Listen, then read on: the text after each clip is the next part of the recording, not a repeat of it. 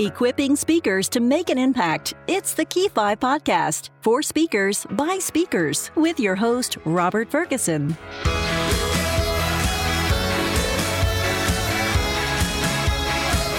Welcome to the Key 5 podcast for speakers by speakers. For show notes, go to key5podcast.com. Today we're talking with Charlie Engle, a writer, runner, recovering addict, and keynote speaker. He's the author of the book Running Man, and he refers to himself as an addict who runs and a runner who writes. Let's get started. So, Charlie, in uh, one sentence, what do you speak about? I speak about this idea that any obstacle can be overcome if I'm willing to adapt to the changing circumstances. That's succinct. I like that. And uh, the adaptation obviously is a key part. how how did you end up in the business though of being a speaker?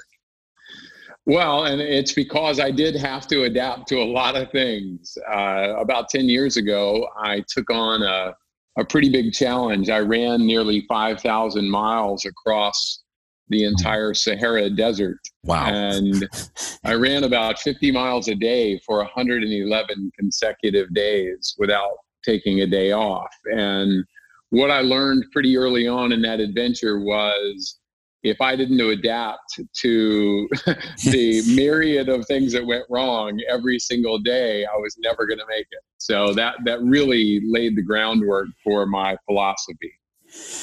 Well, and, and so I love your philosophy. Did you know ahead of time before you went into that running marathon that you would end up being a speaker?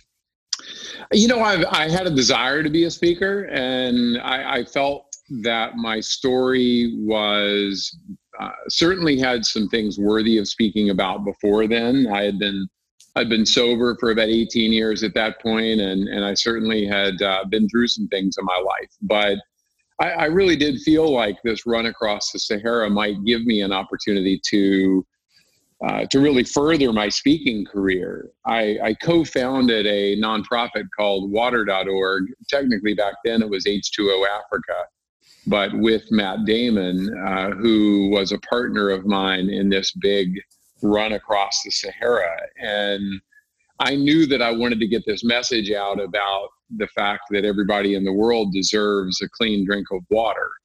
And so that made me very determined not only to finish the run, but also to learn how to speak and how to how to be able to carry my message to an audience in a way that would uh, allow them to see what I was doing and hopefully be attracted to that. Well, I have to say, very impressive. Not just the running, also the purpose. I love behind that, and and just as you learned a lot in your, I'm sure through that whole experience of the marathon. What have you learned that you look back now that you wish you'd known when you first got started in speaking? Uh, what could you share that you wish you'd known then?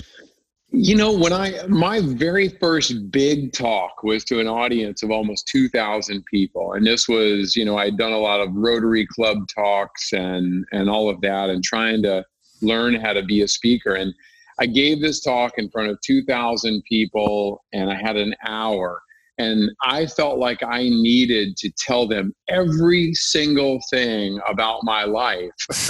Otherwise, they wouldn't have any context for who I was. And it was a huge mistake. And so I wish I had known then that it wasn't necessary for the people in the audience to know everything about me. If they wanted more information later, they could look it up. But I needed to just focus on the message I was trying to get across and not uh, not necessarily try to tell them every single instance from the moment I was born to that very minute.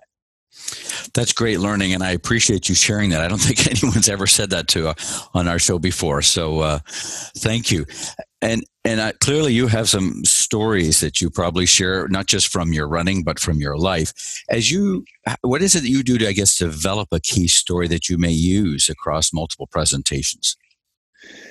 You know, for me, it's all about having experiences. So, for me personally, I need to go out there and do things whether they're physical, whether they're you know fundraising efforts, whatever it is. I need to go have an experience and then have an anecdote to talk to my audience about. I'm not an I'm not an educator in the sense that I'm going to stand up there and tell someone, e- even though I'm a pretty good runner, I'm not the guy to go up there and say, okay, on Monday you should run this far, and on Tuesday you should run this far. Instead, I'd rather tell a story about my running and allow people to learn from that if they choose to. And I and I think that that's you know, for me, I have to go out and have experiences, and usually that does mean uh, have some pain and suffering, and go go earn a few blisters and sweat some, and maybe bleed a little bit, and then come back and tell the war stories.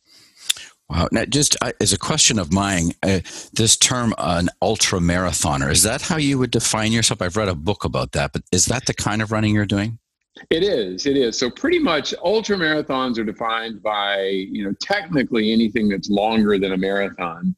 To most of us that do ultra running, 50 miles and longer is really an ultra. And most of what I do these days, I mean, I'm 55 years old too, but most of what I do these days is, you know, 100 miles on up.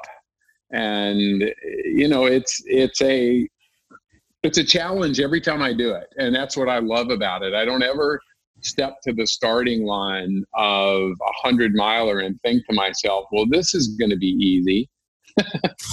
you know, because there's just no such thing. And mm-hmm. so I know I'm going to learn some lessons. And, and again, I think for for the people in your audience that are listening, you know, and I'm not an advice giver, but it but it is, you know, it's it's difficult to appeal to your audience if you're not out there having the the experiences that you're talking about or that you're trying to convey. Absolutely.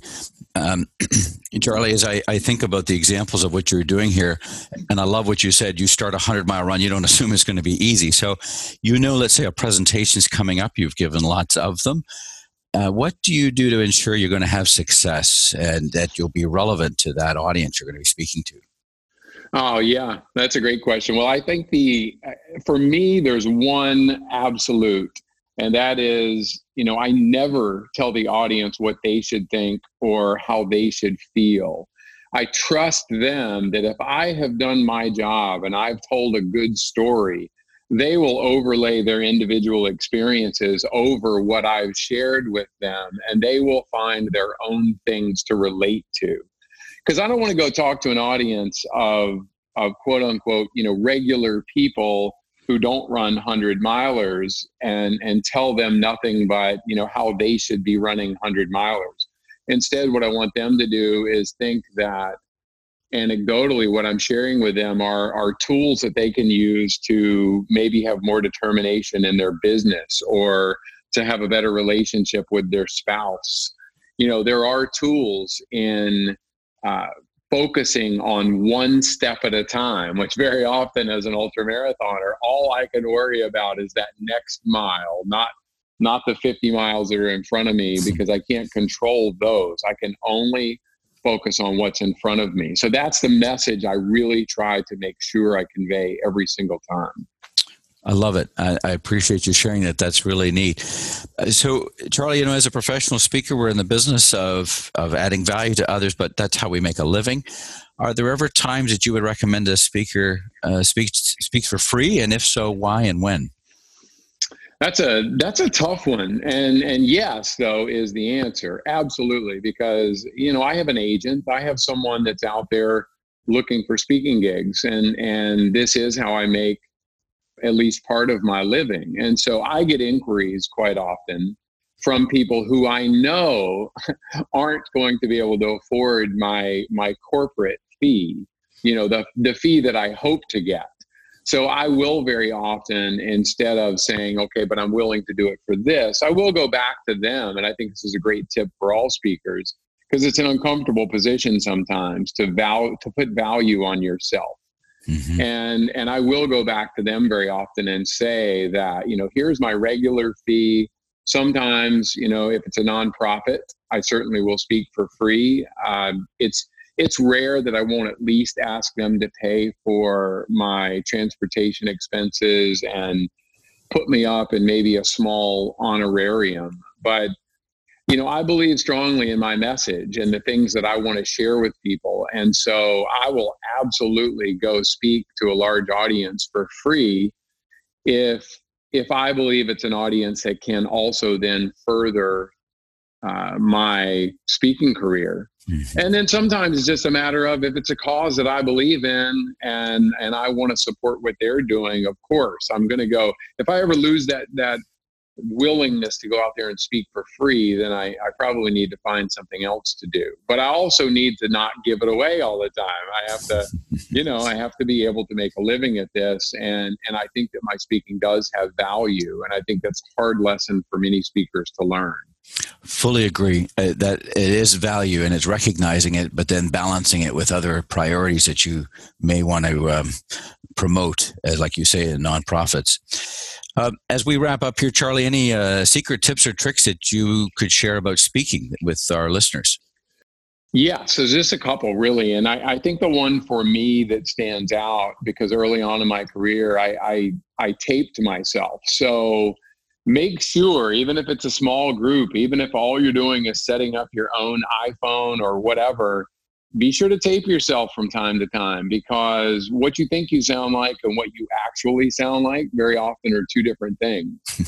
and, you know, and also slow down. You know, I'm a fast talker. I, I get on a roll and I get excited and I, I just fly through my material without learning to pause for effect.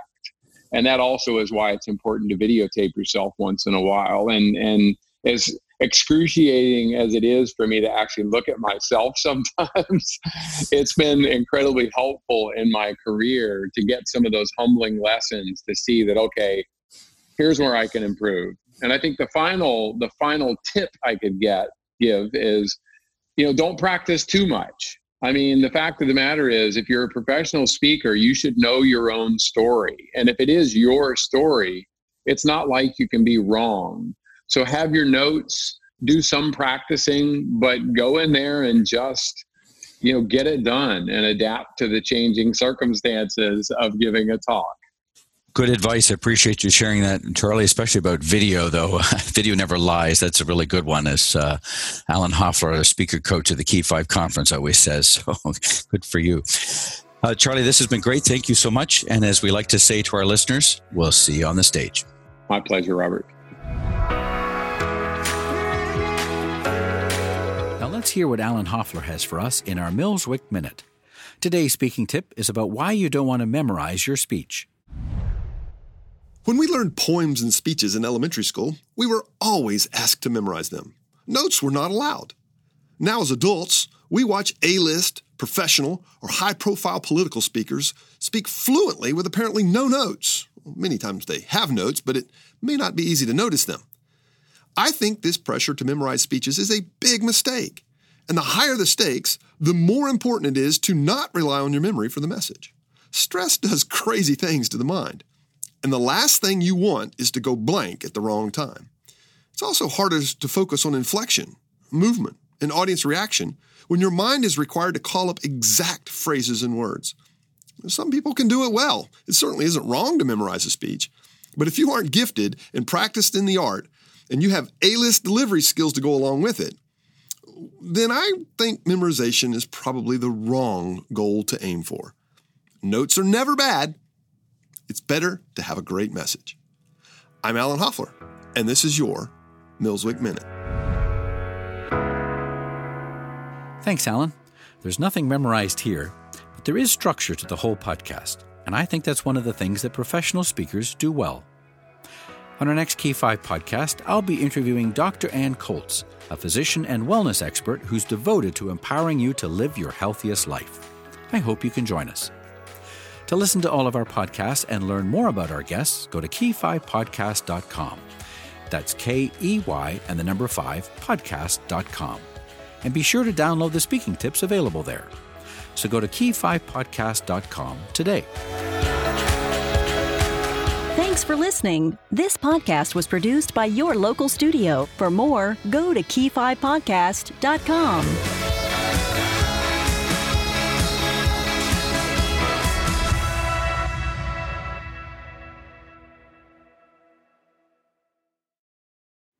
Hey, if you're still listening, thanks for sticking around. I have one quick request. If you like the show, it would mean a whole lot if you left a review over in the iTunes store. This actually helps others find the show. So thanks in advance, and I'll talk to you next time.